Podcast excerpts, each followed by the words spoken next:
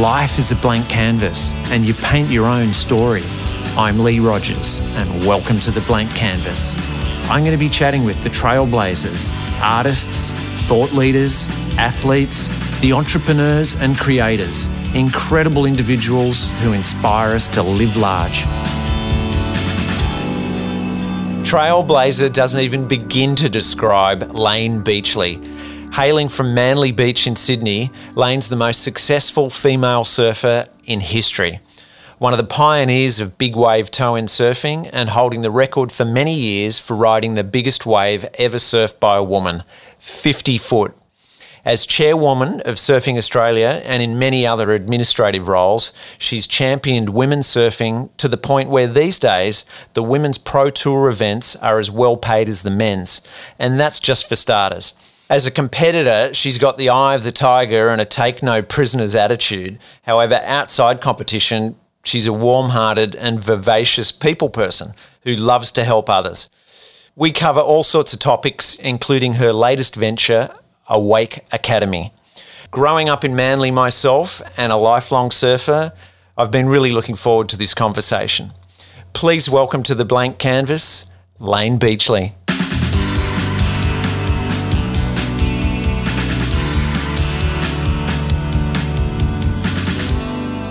Layne Beachley, good morning. Morning, Lee. How are you? I'm great. Well, actually, I've been better. I'm um, day four hotel quarantine in Sydney. Why are you in hotel quarantine? Well, um, I've been Victoria and I needed to get to Sydney for a variety of reasons, and um, in particular, our daughter's here. Uh-huh. So I'm going to live vicariously through you today because I imagine you've already been for a morning surf. No, I have not been surfing. There's not much surf, but I have been for a walk.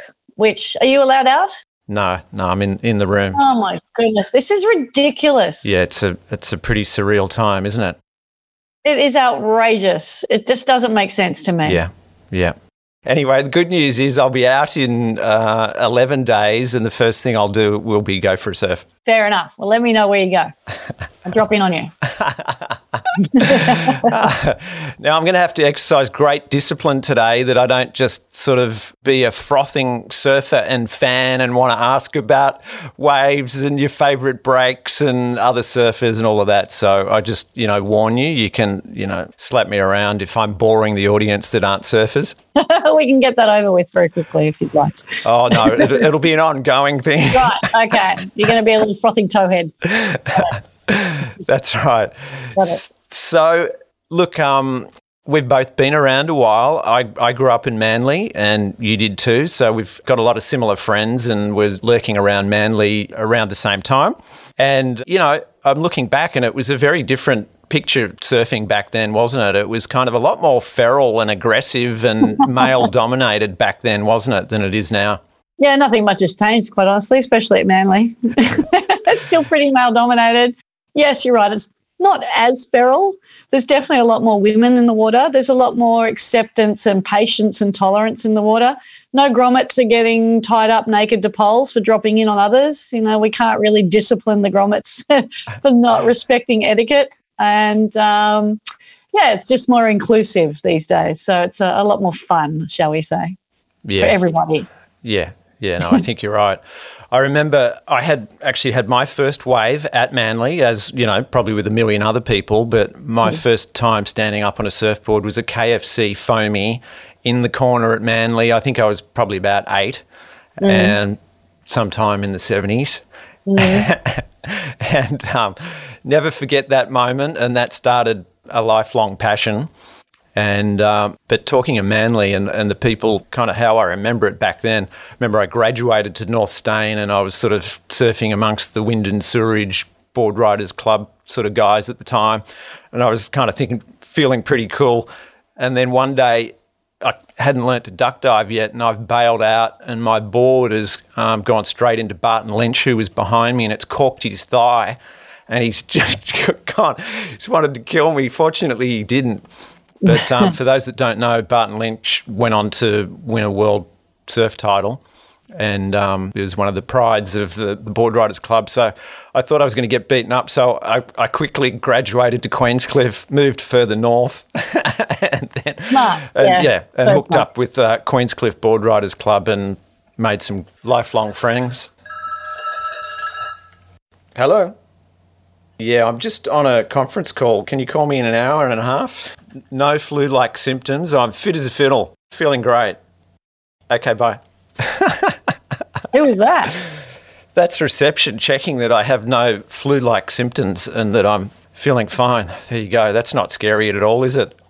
Brave new world, huh? Yeah. It's difficult to comprehend, quite honestly. And then when we look back on this period in a year's time, I trust we're going to learn some really significant lessons around empathy and compassion and treating human beings as human beings as opposed to always like following rules that are just made up on the spot and implementing regulations that prevent people from caring for themselves and yeah I, you know, i'm i'm torn by what's going on right now because i just don't quite get it because it's it's you know the the word what's the word they keep using is um um come on Layne come on brain menopause brain. The word just disappears. It's out there somewhere. Let me get it. Come back. It's around here. Unprecedented. I knew it was there.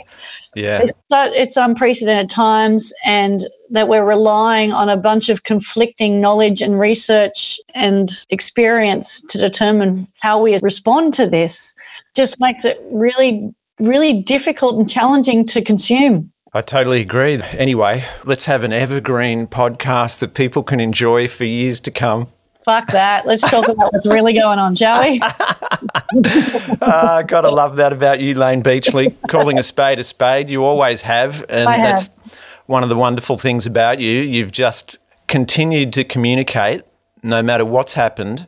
You just keep going, you keep communicating. And I think that's one of your greatest traits because you can't be stopped if you keep communicating.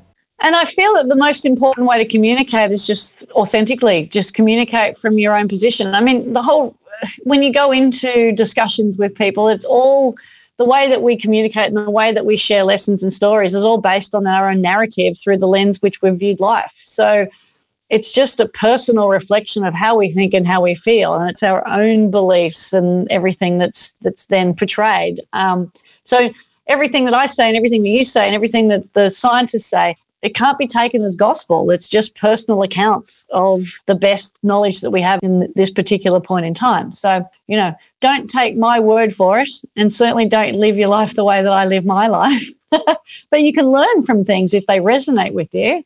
But it all comes down to how you think and how you feel and what you know to be true for you, as opposed to adopting someone else's truth and applying it as your own. That's what I feel. I com- I completely agree. Like, yeah, use it, apply it for yourself. If it works for you, then great, embrace it. But you'd be Yeah. stupid just to take it on if it didn't indicate to you. Hundred percent. And Yeah. I, I mean, I feel like I learned a lot about that growing up, uh, especially in Manly, uh, where you, you know, we've got the same faces in the same places. and You can go away for ten years and come back, and it's still there, which Yeah. is what I love about Manly. It's so familiar, it's comfortable, uh, and, Yeah. and even though you you know the facade changes deep down, the soul of Manly never changes. So that's what I love about it. But the the fact is, is that you're you're constantly, or I was constantly reminded to stay grounded and never forget where I came from and never forget who helped me to get where I have ultimately got to. Um, Yeah. But also just owning my own truth about what it took for me to do that and what it took for me to achieve what I've achieved and the and the changes that I wanted to make and the vision that I had for the world or the vision I had for women surfing or the vision I had for myself.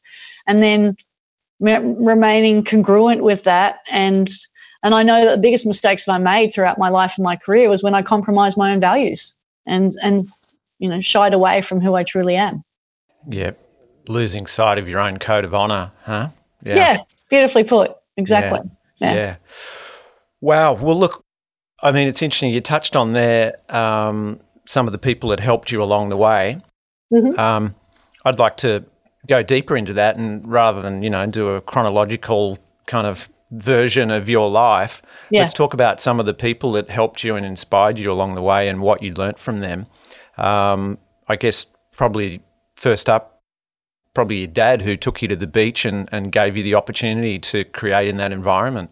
Is that right? Yes, yes, absolutely. Yeah, I mean, if you want a chronological order of my life, just pick up my biography, Beneath the Waves. It's on my website. Uh, if you want to talk about the people who have made the most significant impact in my life, the um, logical start is my father. Um, you know, I was adopted into the Beachley family, and um, he was, he still is a lover of the ocean and a lover of the beach. And he introduced me to surfing as a four-year-old. My older brother Jason is also a surfer. So we were just the beach loving family with the last name Beachley. And I became a pro surfer or world champion surfer. Fortunate twist of fate. so dad was my rock. He's my, he was, you know, science has often shown that, well, has shown and proven that the, for children to build resilience, they have to have one connection or one strong bond with a consistent um, parental Terminal figure in their parent, life. Yep. Yeah.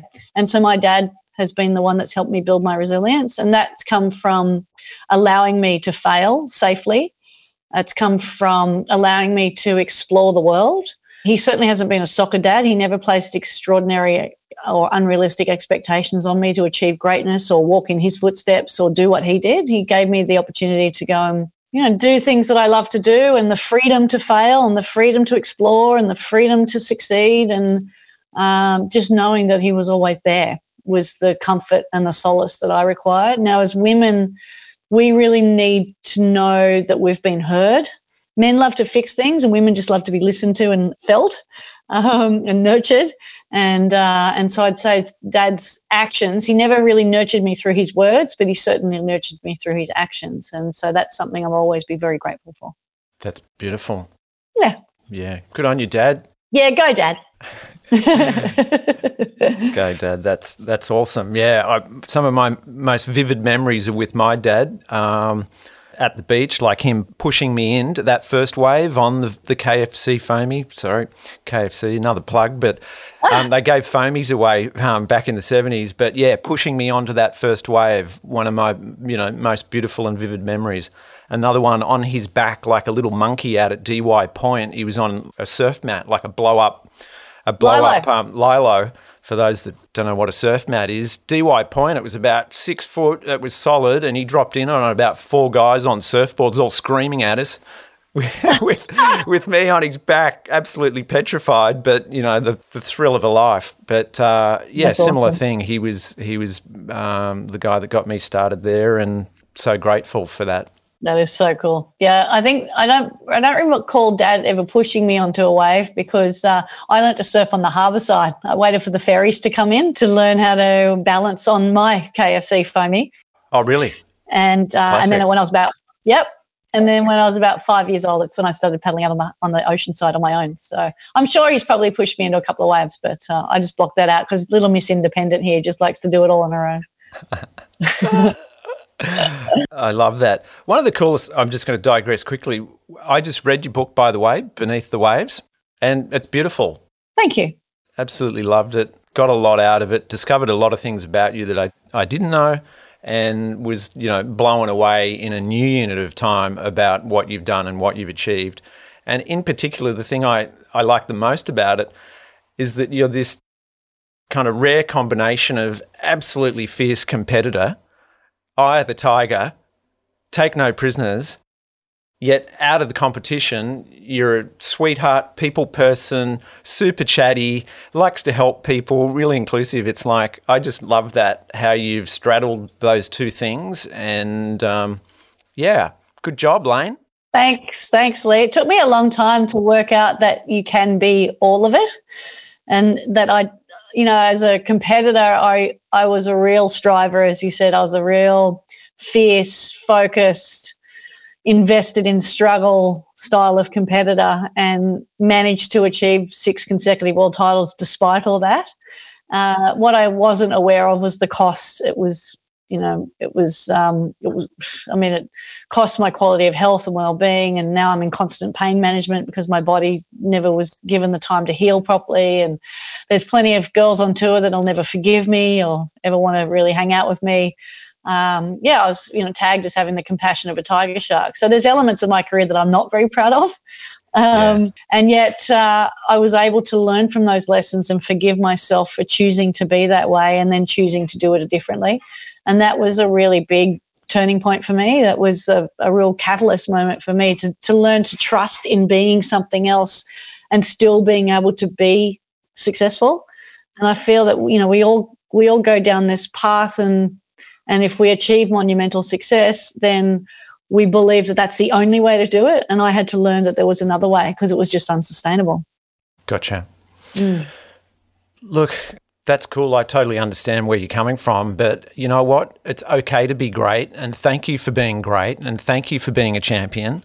Nice. And you know, I love it. It's, it's I love a, being a champion. Yeah, it's yeah. a, it's a, the end of the day, it's a game. The competition yeah. part is a game, and you played the game really, really well.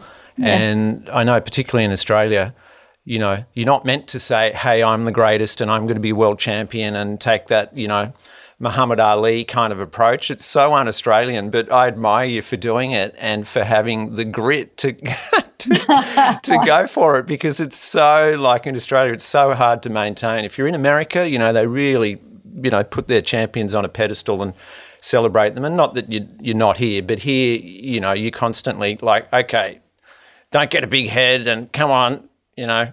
Chop, pull your chop, head in, chop, yeah, chop, chop, chop, chop the tall poppies, and you know the fact that you were able to maintain it and keep going i mean hats off to you. I think it's brilliant. And i think even though back in in those uh, through the years of competition yeah sure i'm sure there's plenty of other girls you know wanted your scalp and and and wanted to win wanted to yeah wanted to win too. But you know from having watched you over the years i think you've been very gracious. And i think you've been when you've lost i think you've been a great loser. And i think also um, what you've done for women surfing, yeah, you were ambitious and you'd like to win and all that, but you did want to bring people with you. You wanted the other women to come with you, and you fought for all the women on the tour.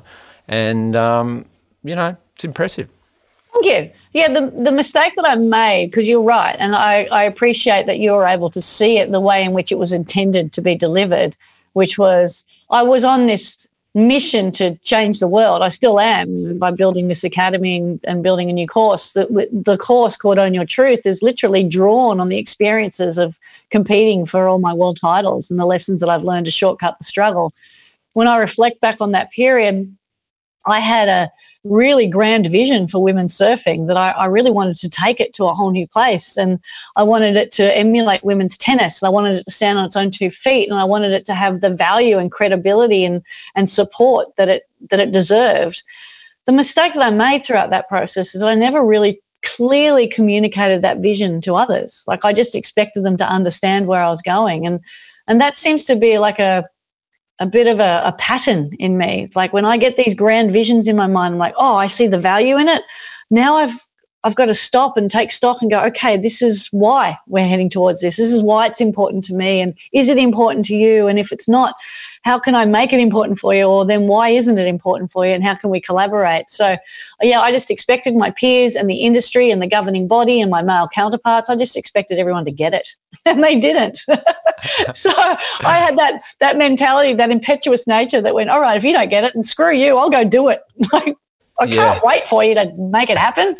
Too slow. Yeah, I guess the the liability of being a trailblazer, really, isn't yeah. it? Yes, um, percent. Yeah. Yeah. Oh well. Oh well. Uh, yep. yep. Women surfing is prospering today. Oh yeah. Um, and I I contributed to that, so I'm really proud of that. Oh, you totally did. You you absolutely did. Let's go back to some of the legends that helped you along the way. Yep. Um, one of them is a dear friend of mine, Doug Lees. Oh yes. To this day, he's one of my best mates. And uh, Doug and Guy Leach, for those that don't know, owned a surf shop at Manly called um, Australian Surfer HQ. Were they your first sponsor? They were my first employer and first sponsor. It became Layne Beachley HQ. it's, where I, it's where I stored my board and my skateboard and my bike and just spent all day, every day there when I wasn't at school and um, every weekend. And, uh, and yeah, I started working there, folding t-shirts and sweeping the floors. And um, I think I worked there for about a, a good 18 months before they even decided to start paying me. Uh, and on Sundays, Leachy would come into the shop. You know, the superstar that was Guy Leach, he would come in. I'd have to massage his shoulders and just sit there and idolize Guy. And yeah, he's become one of my greatest mentors and big brothers and best friends. And uh, between Leachy and Doug, they were the the true. Um, they truly kind of capturated what it means or captured to me what it means to have a dream team um, and and an honesty barometer. You know, they really they nurtured me, they developed me, they elevated me, they supported me, they pulled my head in when it when it needed pulling in, they dusted me off, they picked me up and dusted me off when I fell down really hard. Like they were just, and they still are to this day. They still are part of my dream team, and um, developing those relationships is what made me understand the value of having those kind of people in your life because they're few and far between but when you get them hold on to them forever yeah, totally agree. Mm. I don't know Guy as well, but um, yeah, Doug's just one of those guys that's just, you know, he's got your back. I'm still, after all these years, discovering things about him that, that he's done that he's never told me about. Unlike me, who, you know, I'm like Mr. PR, he's like Mr. Understated. And um, yeah, yeah, fantastic guy. Doug's always listening and watching. You know, he's like the yeah. silent silent observer. He's he's yeah, uh, yeah he, he just he will pop up and just make comment and the comment can be so it's almost like a thought bubble comment but it really has impact and meaning behind it yeah. you're like oh okay you are watching all right good to know Oh, I love that. My first job was working at Sunshine Surfing at North Steyne. No way. With Saxon for about yeah. probably about two years. I worked there on weekends and um, school holidays, and then I think Saxon ended up selling that shop to Doug and Guy. Yeah, I think so. He owned that shop, the one at Manly as well. Yeah, I just got traded around all the shops. You know, I'd work at Aloha and then up at Sunshine and then uh, wow. back at HQ, and then there was a rollerblade shop in the in the laneway, and then Manly Style. And yeah, I just basically made the rounds around. Yeah, yeah, Sane at Manly Style. He's one yeah. of my best mates to this day as well. He was another sponsor of yours, wasn't he? Yes, Saint, he was Saint Larry. My, yep, yeah, he paid for my first custom surfboard. Sane. And wow. I put about 70,000 Manly style stickers all over it. I uh, love it. And tell me about Lynn and Jody yep. and Tracy. Um, they had a shop down there as well. They helped and supported you along the way, didn't they? Yeah, so Lynn Holmes was a, um, a significant kind of maternal influence in my life. So the mother who adopted me died when I was six, and then my dad um, you know, dated for a little bit. I was proud of him for getting back out there and then met this lady called Christina who became my stepmother.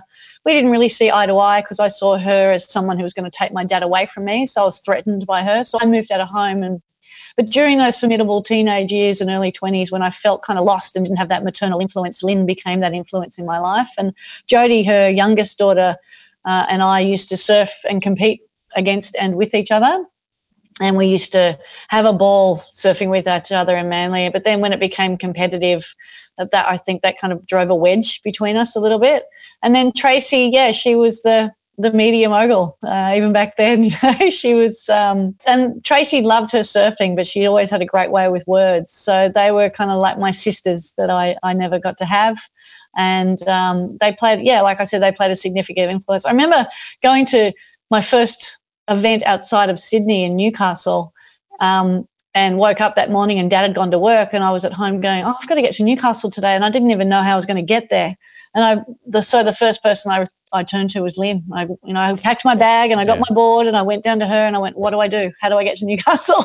She's like, oh, so she advised me to get on the ferry and then the train. And then I had Warren Smith's phone number, who's the, he was the contest organizer in Newcastle. And so I rang him when I got there and, yeah, wow. yeah. It's just those networks and having those those little um, that little support network to help me navigate my way. That's awesome. Yeah. I went on one date with Tracy. Oh, how'd that go?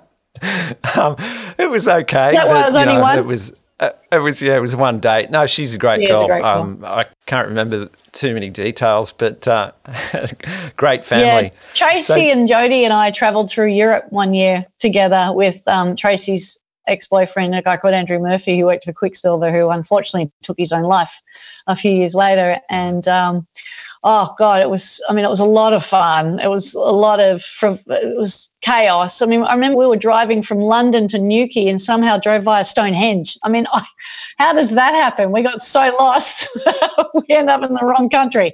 Uh, but anyway, we found our way. So it was, um, yeah, a lot of lot of fun memories and adventures from the early days on tour. Fantastic. Yeah, and I mean, it's not like you were cashed up. You were doing no. You were delivering pizzas. You were working here. You were working there to you know gather the money to to compete and go on tour, weren't you? Yeah, and that's why that whole strip of shops down there at Manly, which is not really the same, but the surf shop's still there. But you know, from the starting at Australian Surfer HQ and then moving into Lynn's shop next door. And then Squid had the men's shop on the corner, which I would sometimes mind for him when he needed to go off and go to the bank or he needed a day off. And so I'd I managed that shop. And then there was the art gallery. Then there was the cafe. So I was working in the cafe at times as well. I just became, and then Nigel Russell upstairs had the hairdressing salon. Hairdresser. So I did one day up there as kind of like an apprentice and just passionately dislike the whole experience. And, you know, washing people's hair and putting water in their eyes and water in their ears. And I was just hopeless at it. So, needless to say, I never pursued a career in hairdressing. So I was just, I had my heart set on becoming a world champion surfer, and I just did everything I could to support uh, the fin- the lack of financial income that I was generating at the time. I've even still got my ledger, my ledger book of the amount of money I was earning each hour, each day, each hour, um, and then what I was spending it on. And then I was working as a waitress at K Snapper Inn, and, and then I, as an 18 year old, I started working at the Old Manly Boat Shed. So, done the rounds in Mantown. oh, I love it. Absolutely love it. Well, let's get on to um, onto the surfing. Tell me about um, Rob Rowland Smith, who became your trainer and um, you know got you into shape. Yeah, mentally, physically, emotionally, Rob got me into shape. The Prince of Pain, the Sandhill Warrior. Rob, I was introduced to Rob. Oh gosh, it must have been my second year on tour. So my first the first year I did the tour was kind of like a half year, and um, and I became friends with uh, Wendy Botha, and and she calls me an absolute pain in the ass because I just kept asking questions: how, why, what, how, why. She's like, just piss off, like you're annoying me. But I just wanted to learn, and because I realized that you know we all heard of the law of proximity: is surround yourself with the best people in the world, you become the best person in the world. And so I just surrounded myself with world champions: Barton Lynch, Tom Carroll, Martin Potter, Wendy Botha, Pam Burridge. I just I just clung to them. I must have turned into a barnacle because I just never let go. And Wendy was so fit and so strong. And I said to her, because I, I looked at her and I went, Well, I am nothing like that. So I don't deserve to win. There's no way I can ever compete against someone like her because of, look at her. She's a, she's a machine. So I said, How did you get into that shape? And she said, I'll introduce you to Rob. So she introduced me to Rob, and Tom and Martin Potter were both training with him at the same time. So we became all training buddies. And Rob just became my mentor, my teacher, my trainer, my support, my everything, uh, my coach.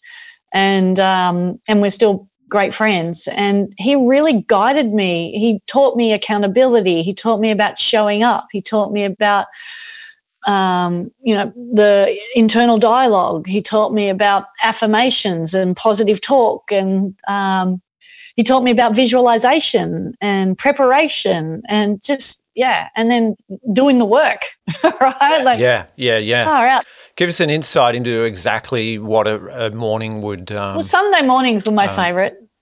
sunday mornings where we had to be because sunday mornings were a late start because rob was still a school teacher at pe at king's school and parramatta. So we used to have to go to his house at 5.30 in the morning on weekdays so we could train and be out of there before seven, which is when he had to have a shower and get to get to school.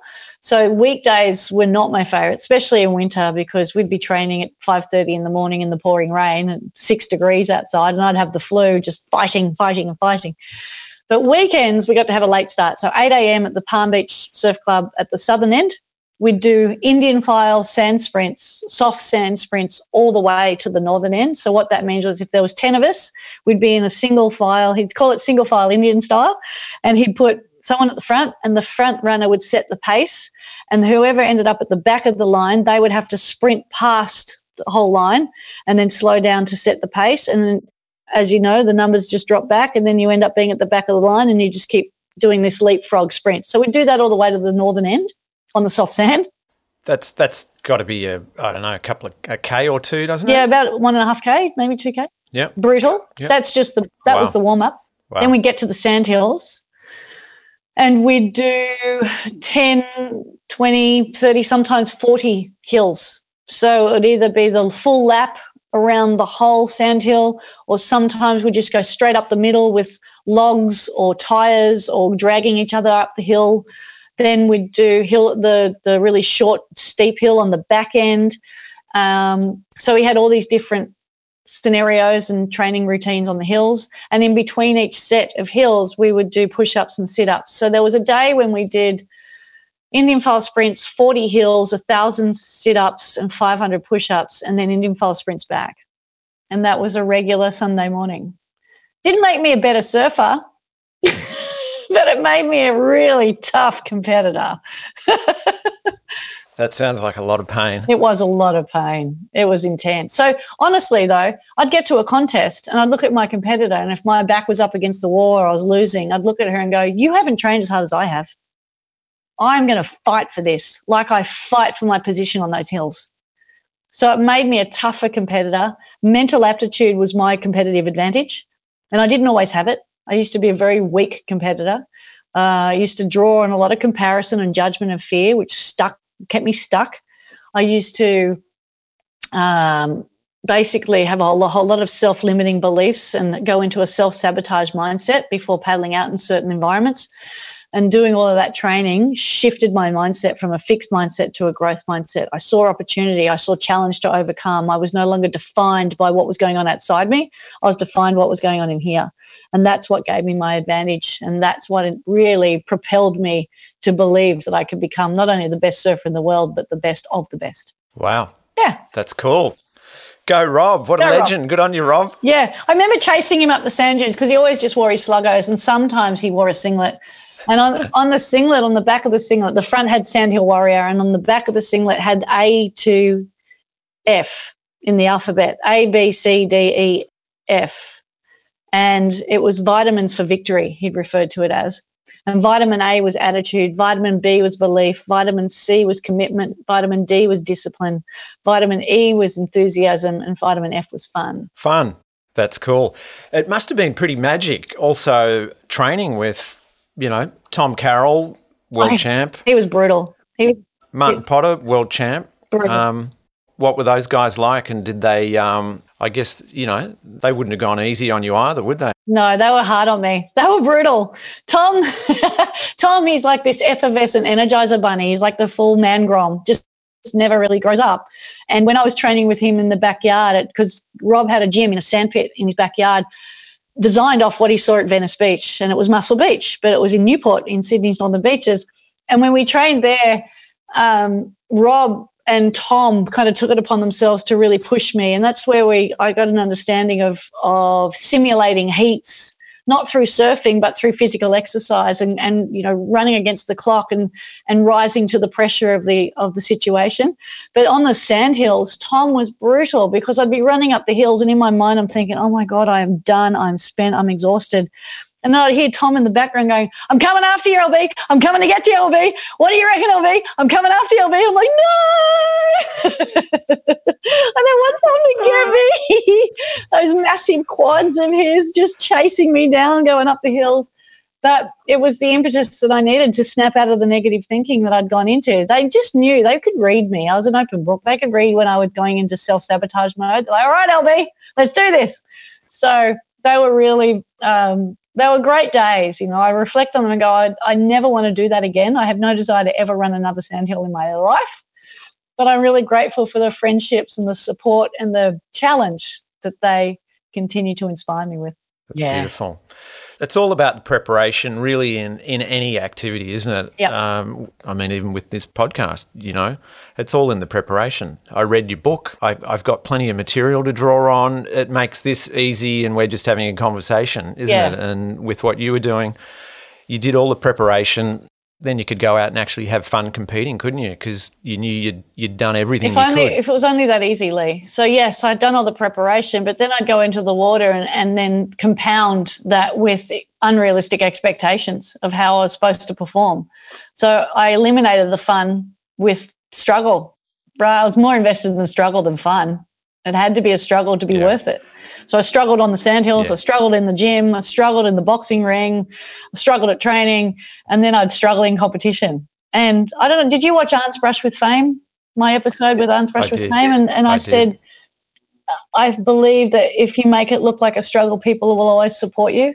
Well, there's a lot of truth in that in Australia Yes. because So that's, why I'd become invested in it. Yeah, no, I can totally see how um, how that could happen. Mm. yeah. yeah, completely. And then I guess then you've got the trouble of like, okay, I've I've mocked up this struggle just so I can get the support, but I don't want to then get stuck in it. I'm actually just this is me just putting it there, Yeah. but I don't want that to become my life. Yeah. It became my life. Right? Yeah. And, and it became a self fulfilling prophecy over time. But I was able to snap out of it eventually. So, You did. you know, I, I looked at what INXS went through, you know, dealing with Kirk, listening to Kirk stories and watching how the media and, and especially the music world in here in Australia treated INXS when they were the biggest band in the world. And their intentions were always wholesome and they always just wanted to, to make a difference. But the way they were cut down and shut down and ridiculed and shut out from the, the media and, the, and other music industry people and personnel and, and other um, acts, just it was heartbreaking because it was never what their intentions were. And so it kind of it dispelled this belief that they were in it for their own their own benefit. And unfortunately, I feel like a lot of people within the surfing world have that same belief of me. But it was never it was never the case. But that also comes back to one of what I said originally is that I wasn't able to clearly articulate or communicate that message. So therefore, how are they supposed to understand that? And I didn't understand it myself. I didn't understand what was driving me. I didn't know I had a fear of rejection. I didn't know that I decided as an eight-year-old that because I'd been told I was adopted, I had to prove to the world that I was deserving of love, and the only way I could achieve that was become the best surfer in the world. I didn't know that until I got there. I went, oh no. oh well, valuable lesson learned. Time to move on. Let it go. Took a while, but I got there in the end.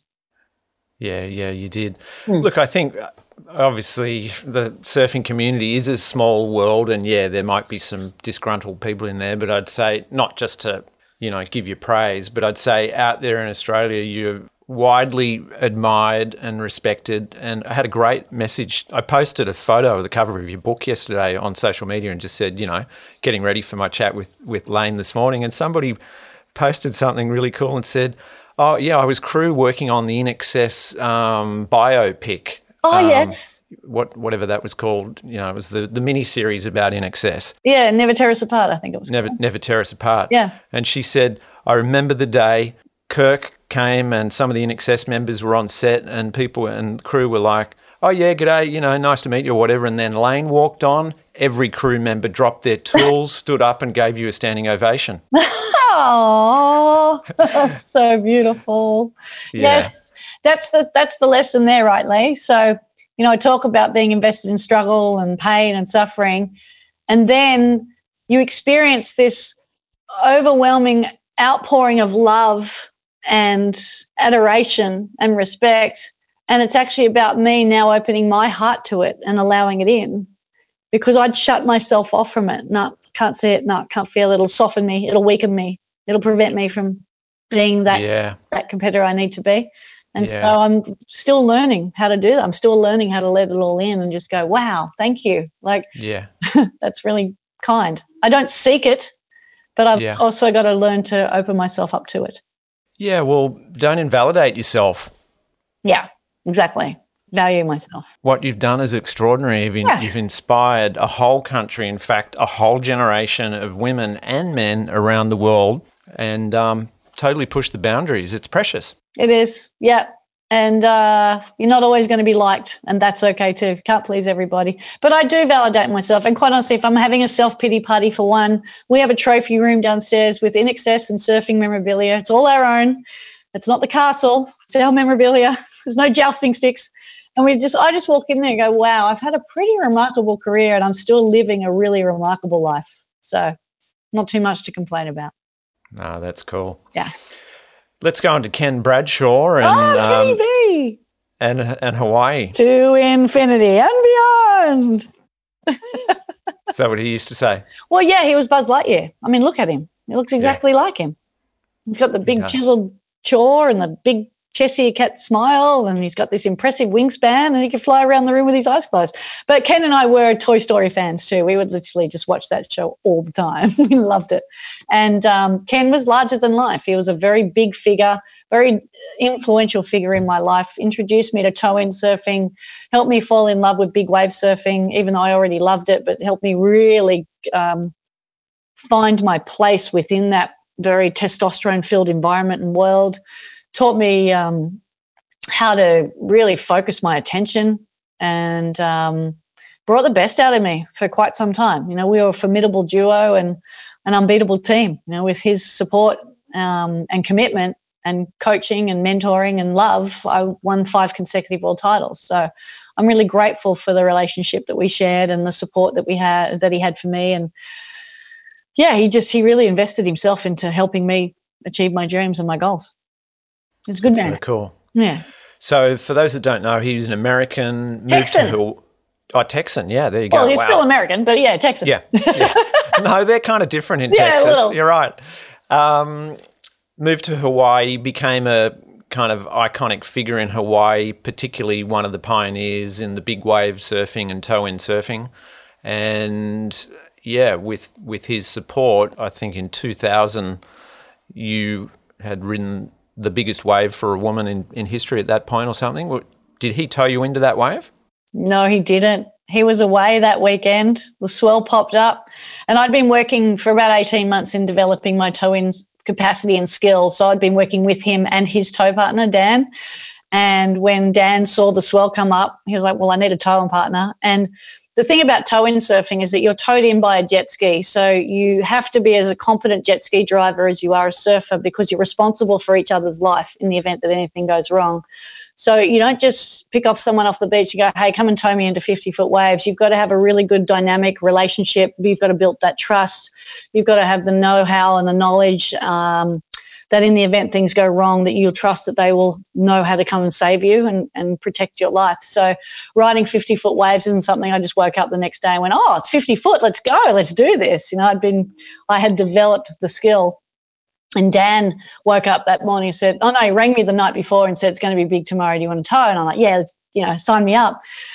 And then Ken got on the, he was in Florida, I think, and he got on the phone that morning and he was basically trying to tell me that I wasn't ready, that don't go, you can't do it. And I was like, What? Uh, You're breaking up, can't he buy? And hung up on him and jumped on the back of the jet ski and went out to sea with Dan and, yeah, rode two of the biggest waves of my life. And, um, and it's a really, powerful story and I, I, share it in my book and I share it on stage when I do inspirational keynote speaking because uh, it truly it truly kind of captures or encapsulates what fear can do to you and how you need to manage the fear and mitigate the fear and mitigate the risk through the preparation and then also the internal dialogue and understanding that you you might be saying one thing and you want you you know you're thinking one thing but you're believing another but we manifest what we believe. So the only way we can change our beliefs is actually by tuning into what we believe to be true.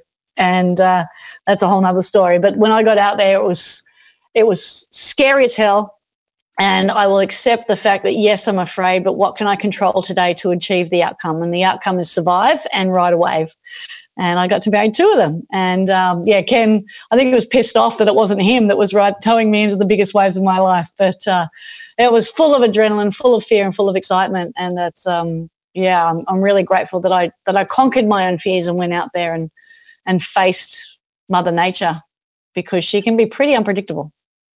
That completely blows my mind because I've surfed um, most of the breaks on the North Shore. I've surfed, you know, Sunset, Velzy Land, Off the Wall, Pipeline, Gas Chambers. The whole you know, stretch. that whole, you know, ro- stretch of, of breaks. And about the biggest I've surfed it is uh, Sunset at about eight foot, Yep. Hawaiian eight foot.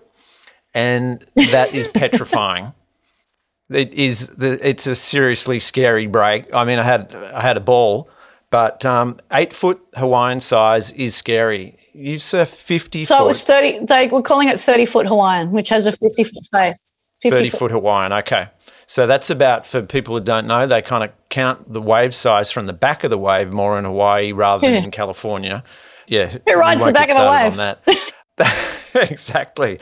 So the face of the wave, odd fifty foot, but just to put it in perspective, these are at, like on outer reefs, so it's not the the regular photos you see of these places breaking. It's like so big, it's way out the back. It's just, I mean, you know, the ground yeah, is shaking um, as as you're walking down yeah. the beach, kind of vibe. Um, so, I mean, I could talk for an hour just about that one surf. So I'm going to spare the, the the audience here that.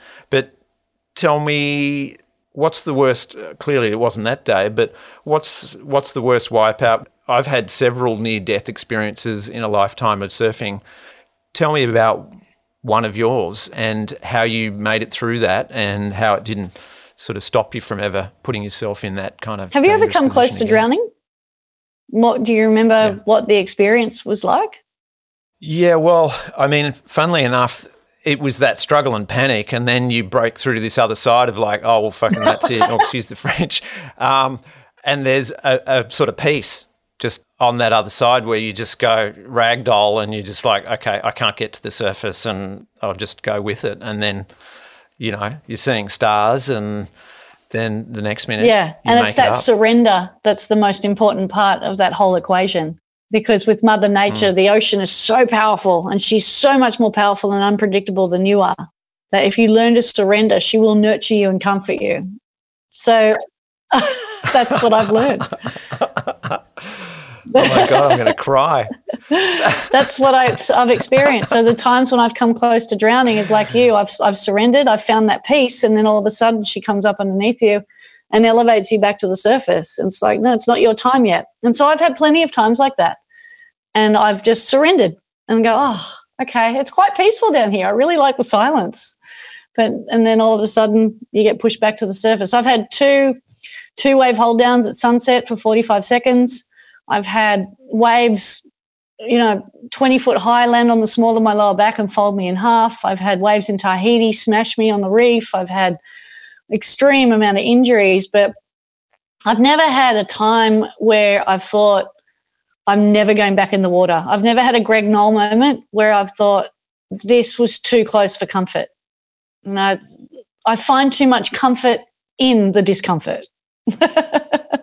so I'm addicted to being in nature because it's so comfortable. It's so nurturing. It's like for me, it's going back into the womb. It really is. I'm just held and nurtured and free every moment I, I enter the water.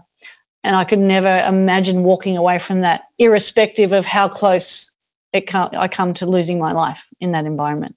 And that's a real selfish mindset, but it's just who I am and what makes me tick and what gets me up in the morning. That's cool. Thanks for sharing. Sorry to make you cry. And, and yeah, I'm. Yeah. you almost made me cry. it's a. Uh, it's a yeah. It's a similar thing for me. Just nothing can stop me. Um, yeah. going back for more. What the last one of those moments I had was just a couple of years ago, funnily enough, at Bells, which, you know, seems so pretty and sort of so um, full and lightweight. But I've had a couple of, you know, like really scary moments out there. What that last one did to me was I realized, okay, I'm getting older. I'm actually not that fit. I'm not fit enough to go out here when it's 10 foot and there's only one other guy out and it's midweek and it's howling offshore. Um, and on that occasion, my board snapped and hit me in the neck and cut my neck. Oh my! And then, and the wind was so offshore, it was just blowing me out to sea, and it was just set after set after set, and I just wasn't getting washed yeah. in. And I'm just going, and I've got blood, and I've got ah. Oh. Anyway, I went in, nearly didn't make it, got in, and went, oh God, okay, I'm going to actually have to get really fit. So I've got a whole lot fitter, and I started watching what I was eating, and that's I kind of thought, okay if I want to keep surfing, I've got to get a lot fitter. So it was a good wake up call for me, but no, it didn't stop. No, me. that's that's really healthy wake up call though. Really great lesson. Yeah, I had one. I had a, um, a near drowning experience in Fiji in 2019, so just last year, and uh, I was out at restaurants. It wasn't a big day, but I just got held held held down by a really rogue big set, and I was under for a long time, and my board was tombstoning for a long time, and it was two days after I received knowledge that my the author of my book had died uh, Michael Gordon, oh, wow. and um, and a picture image of him came up in my mind, and when that appeared, I literally said to myself underwater, "I'm not ready to meet you yet. Like I'm not ready to hang out again." And so then I just thought, okay, this is the impetus for me to just look for a way out of here. Uh, and managed to get my, myself back to the surface. Unfortunately, one wow. of my girlfriends was surfing with me, and she knows that she needs to stay calm when I'm under duress. And I came up, and she looked at me and she goes, "Wow, you're under there for quite some time." and I went, wow. "Well, this is what happened." wow, I've surfed restaurants. That's that's one of my favorite breaks on the planet. Me too unbelievable, isn't it? Just this yeah. perfect mechanical left right out the front of the restaurant. At like, Tavarua. How, amazing. How, how, good does it get? Not much better. Not much better. Mm. Wow. Um, no, I'm just thinking it was 2018, not 2019. 2018. Yeah. Wow. Yeah. That, um, funnily enough, talking of Tavarua, I was at a trip there with Doug, Doug Lees. Um, mm. That trip where it was huge Cloudbreak oh. was was 25 foot perfect, and the Hawaiian lifeguards were surfing at Doug on I think on the first day. Went out there and paddled in and had his near death experience. Have you heard about that? No. Where he managed to get towed out. Ask him about it. He nearly drowned out there. Yeah, it was it was um, it was massive. We were surfing restaurants out the front, but Doug went out first day and um, tried to paddle into a monster. They ended up um, what was that little goofy footer? Um, Mark Healey. Yeah, yeah, exactly. He was there. He went and picked up, I think it was him that picked up uh, Doug and saved him. Anyway, came in, nearly broke his hand and, you know, limped back to the island going, I'm not going out there again. Tail between for, his legs. For, for, a couple of, couple of days anyway. Oh, um, talking about surfers, Kelly Slater, you know, how many world titles? 11 or 11 or something. I'm such an underachiever so you were winning your world titles through the, I guess, the main era. He was winning his. Mm. Another, um, you know, phenomenal athlete and a great role model, and seems like a thoroughly decent guy. That must be pretty cool having that interaction with him and you guys doing that together. Can you share any story about Kelly? Oh, tough one with Kelly because at the majority of the time he keeps his distance um, he's very particular about who he lets in and when he lets them in and how he lets them in. So, Kelly and I have had our dance. It's kind of like a brother and sister relationship. Um, I have nothing but admiration and respect for Kelly. I mean, he's an extraordinary athlete, one of the greatest athletes in the world, irrespective of what sport he's playing. Um, The the ability to continue evolving the way he's evolved in a sport that's really for a young man uh, to continue to set the standards and and stay at the top of the game and push these young kids to do things that um, are usually just resigned to young people. I'm talking like an old bag now, I um, but uh, yeah, Kelly, you know, he he's been a good inspiration. He's been a great role model. He's um, he's had his challenges, but his I don't know. There's been times when Kelly's been really supportive, and then times when Kelly's been kind of challenging. yep. Um, and so, yeah, I mean, I've had a lot of a lot of experience, a lot of stories, a lot of moments with him that I treasure. I mean, I, I literally sat down with him after when I was competing for my sixth consecutive world title, and I lost my mojo and lost my sense of focus and direction, and and I sat down with him and asked him for advice, and he was very gracious and um, generous in giving me advice. And he's very intelligent, Kelly. You know, he's you can never underestimating him. He's quite cunning, um, but he's very smart, very switched on, very observant. He's done a lot of his own emotional work as well. We all make mistakes, and he's made his fair share of them. And um, and he still carries the weight of the world on his own shoulders as well. But he, I mean, I honestly believe he's single handedly responsible for where surfing, professional surfing is today he was a superstar and it was really difficult for him to be able to understand how to navigate his way through that. He was literally thrown into a, pack of great whites for many years and just had to learn how to survive that. You know? Yeah, and he was a kid when he first arrived. He was a kid. absolute prodigy. Yeah, 100%. And just how he was able to negotiate that, well, he did it to the best of his ability, but no one can prepare you for that. So he's just done his best to navigate his way through it. And um, he's made his fair share of mistakes and he owns his shit and gets on with it. And he's obviously still loving his surfing and still surfing amazingly well. I mean, I remember paddling out at, at Cloudbreak and just watching this guy go upside down with like this immense sense, totally innate sense of where he is. It's almost like he looked like he was riding the wave with his eyes closed. He just has this innate sense of where he is positioned on every wave. And he puts his board so critically and so tight into positions where I just go, how does he do that? Like he goes upside down and just falls out of the sky and just it just looks effortless and free. And I just go, oh, he's just amazing. Yeah, he's, yeah, he's like a cat, isn't he? He is a cat, always lands on his feet. Yeah, yeah. I read his book years ago, and uh, I remember a passage where he talks about creating waves when he needs them. Yeah. You know, that feeling of in competition, three minutes to go, he's behind, needs a wave, it's flat. Suddenly a wave comes to Kelly and he wins Yeah. the heat. Um, I loved how he described that, of how he manifests waves and is kind of, I guess you could say, cause over the physical universe and mocks up this thing that he needs at that time. It's very, very cool, very inspiring, and Didn't clearly- teach me that. He did not. You know who gave? You know, I know who he gave that skill to. Stephanie Gilmore. That's who he shared that with. he was holding it out for her. Okay. Thank you for sharing that. Classic. Oh. Wow. Um, tell me about your foundation for the stars. We're going to get to the Awake Academy in a minute, which is your latest baby. But Yep. just tell me, uh, I want sort of people to know the fantastic work you did uh, over the years with your foundation and how you helped a lot of people with that. No, thank you. Yeah, Aim for the Stars was a, a passion project that that uh, was focusing on supporting and, and elevating young girls and women. So I reflected on my career and thought, man, the disparity and level of oh, just pain that that women surfing endured. I just thought I want to make it better. I want to make it easier for young women to succeed in life, not just in sport, but in in life. And so I created a foundation called Aim for the Stars, which provided financial and moral support for young girls to achieve their dreams. Music, science, culture, sports, academia, environmental, legal, you name it, we supported it. And so for 15 years, we gave uh, around about a million dollars in grants to almost 500 young girls and women. So basically, they were micro grants, you know, like $1,500 or $3,000 grants. And these things were life changing for these women because they're not only receiving this financial support, but they got the personal mentoring and recognition and belief from me. And that tended to be the life shift that they required at the time. So it was a very rewarding uh, opportunity to give back to a community. And the, the premise of it or the ethos of it came from remembering a time when I was earning $8,000 a year, working 60 hours a week in four different jobs, and I was rated number two in the world. And I still didn't have what I needed to achieve my goal of becoming a world champion. And one of my employers at the Old Manly Boat Shed basically said, I see you, I hear you, I believe in you. Here's three grand. Here's your next round the world air ticket. Go for it. Do it.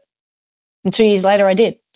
And if it wasn't for his $3,000, I probably would have quit by then because it was the third time I was ready to quit. So, yeah, that's why I started the foundation. Unfortunately, after 15 years, it just got too hard. The news doesn't like good news stories. It got a, it just became a bit of a difficult sell, and quite honestly, it had, it had achieved more than I ever expected, and I stopped experiencing that satisfaction that deep reward that I had for 15 years. So it was time to just walk away and invest my energy into doing something more impactful and more meaningful, which is the Awake Academy work that I've been doing. Beautiful. Tell us about that. So yeah, Awake Academy once again was it was about reflection. It was about looking at my current lifestyle and going, how sustainable is the way I'm living? So I was doing between 45 to 60 talks a year. I was traveling around the world. I was spending around 120 to 180 days on the road. And uh, as I was getting older and older, I was realizing this isn't sustainable. Like, I'm loving what I do. I love the fact that I get paid to stand on stage and share my stories and educate people and shortcut their struggle. But I also feel like I'm vomiting on them and then walking out and I'm, I'm leaving them hanging. There's not enough follow up. I'm not giving them enough tools to actually take control of their lives. And yes, I'm sharing inspiration and I want them to change. I want to challenge the way that they think. So potentially they do something a little differently when they walk out of the room, having listened to me. But I want to be able to deepen that impact and broaden that impact and make it a more enriching experience. So a girlfriend of mine said, okay, let's, who's now become my business partner, let's have a snapshot of what you're currently doing. And then let's look at what you can possibly do uh, to, you know, shortcut that struggle. Yeah. And she said, What's your why? Now, if you've probably read Simon Sinek's book, Start With Why. No. Simon Sinek, look up his YouTube clips. He's a Okay. phenomenal speaker, but he was the one that created the golden circle. So we often start with when we create a vision for ourselves, we often start with the outcome in mind. Yep. And then we think about, all right, so how am I going to do it? And then why am I doing it? But he actually turned that on its head and said, actually, if we start with our why in mind, then that will easily create the process. And then that process will take care of the outcome. People okay. don't buy what you do, they buy why you do it. If you're really clear on why you get up in the morning, that will fuel your motivation and your discipline and your empathy and un- understanding, and then will make you a more fulfilled and focused human being. Whereas gotcha. the opposite of that is fear. So, right. starting with why, I identified my why, right. and awakening people awakens me. Fortunately, I'd had some one on one mentoring experience and I had some really great success in that world. I thought I really love working with people, but I want to do more than one on one mentoring and motivational speaking. So I created an academy called Awake Academy, which is to help people detach from fear and bring back the fun and find their flow. Like, let's take control of our lives. And the first course is called Own Your Truth. And that's a seven round online no bullshit course to unlock your internal GPS. The premise of the course is to help people wake up, own their shit, and trust in love. Let's detach from fear, bring back the fun, and find our flow. And that's what this academy is all about. And the course, if I could Beautiful. explain to you a little bit more. Yeah, yeah, go for it. It's seven rounds. Yep. Which no bullshit. I got that bit. Seven rounds of no bullshit, but it's seven rounds to obviously correlate with my seven world titles. And also today, girls have to surf through seven rounds to win an event. And of course, when you complete the course, you get a trophy because who doesn't love a trophy? There's, and then organically, it, it became 29 exercises in the workbook, which I have here, of course, because I've been working through it myself. and the 29 exercises actually correlate with the fact that I was I won 29 tour events. Yep. Beautiful. And then there's and then there's 19 videos, which goes with the 19 years I was on tour. And so wow. it's all about there's three chapters. It's about awareness of your feelings and your triggers and your stories and your judgments, then alignment with who you truly are, and then your dream team, and then awakening of your energy and your spirit and your ability to fulfill your, your potential and live your best life. Sounds awesome. I'm pretty excited good about it. Yeah, good for you. That's great. Wow. Look, I love the fact that you, are going to give people things to do. It's about actually doing it. It's not just, oh, here's a few words of wisdom. Yeah. If people don't, you know, make it their own and go out and do something with it, then, you know, it's limited, isn't it? Yeah. So that sounds sounds very cool. Tell me, you're a busy girl. You're also the chairwoman of Surfing Australia. Like, what's involved with that? And you're juggling lots of hats. How much time is involved with that? And I just personally love the idea of you after because all of those years on tour it would have been all men and you were like this chick turning up trying to fight for women's rights and all the rest of it and they'd just be like oh yeah. you know Layne shut it's up off. just you know what I mean? Don't don't you don't you need to go and buy a new bikini or something? Here here you are now. You're the chairwoman and you're probably at the head of the table running these meetings and you know yeah. setting these things in motion. I just love that. Thanks and I'd like to be a fly on a wall in one of those oh, meetings. it's a lot of fun. I do like to bring fun to board meetings because life's too serious as it is. So yes, we're you know we're running a, a not-for-profit organisation that's governing the the pathways from the from the beach to the podium for future champions and, and engaging people in surfing through digital platforms and and creating participation programs to get more people engaged in the sport of surfing. Yes, I'm the chair of that board, and I don't know how that happened. I was, you know, I started out as the token female on the board, and then all of a sudden I've become the chair.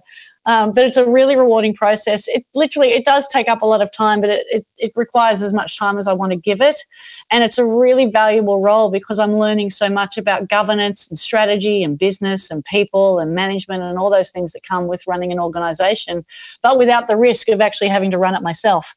And uh, we've had a with our old our previous CEO um, Andrew Stark he moved on back to he moved to the WSL and we brought a brought on a new guy called Chris Maynard, who had 16 years in North America at Red Bull but he's an Aussie guy from the Northern Beaches. And it's been a really interesting and, and rewarding experience working with him and um, helping him find his way and and um, and yeah just oh god I've learned so much from the role. I'm really loving it but my tenure runs out in a couple of years. And so all I want to do within the next couple of years is make sure that the Olympic Games occurs so I can go there because I really wanted an Olympic medal for surfing. And it was, feels like it's the only thing missing from my trophy cabinet, my trophy room. And I just want to be there because I've invested my heart and soul into women's surfing, you know, from being a professional surfer to now being the chair of the board and investing all that energy and time into developing the high performance program and and uh, mentoring our athletes to then go and compete at Tokyo, that would be like the the full circle of completion for me. And then I can step away from it and go, okay, someone else can take on from here. So yeah, it's it's a lot of fun. I do love it. That's a that's a cool goal. Yeah.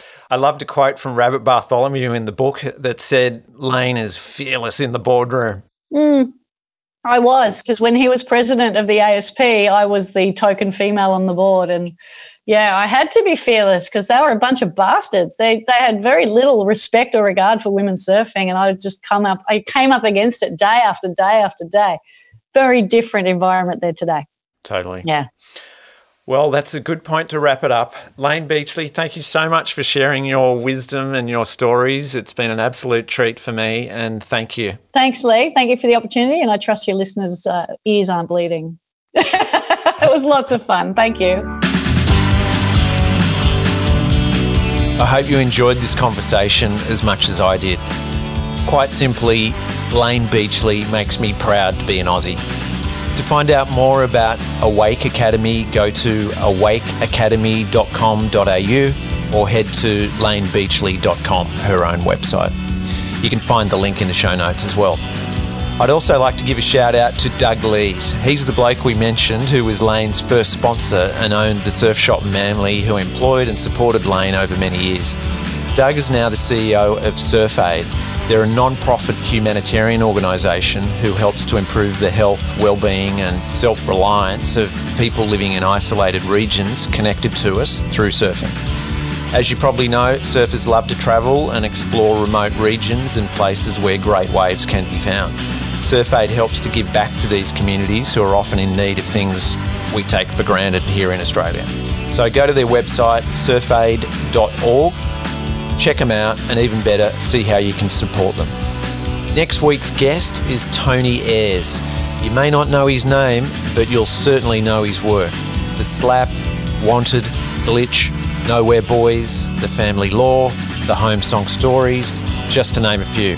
And the current hit, Stateless, with Cate Blanchett. Tony's definitely one of Australia's most prolific writers and producers and directors, and one of the nicest guys in the biz. Don't forget to rate, review, subscribe, etc., so you don't miss an episode. Have a great week and live large. The Blank Canvas is produced by Lee Rogers and me, Rien MacDonald, with audio support by Jason Murphy at Gas Inc. and music by Rodrigo Bustos. This has been a Milovich production.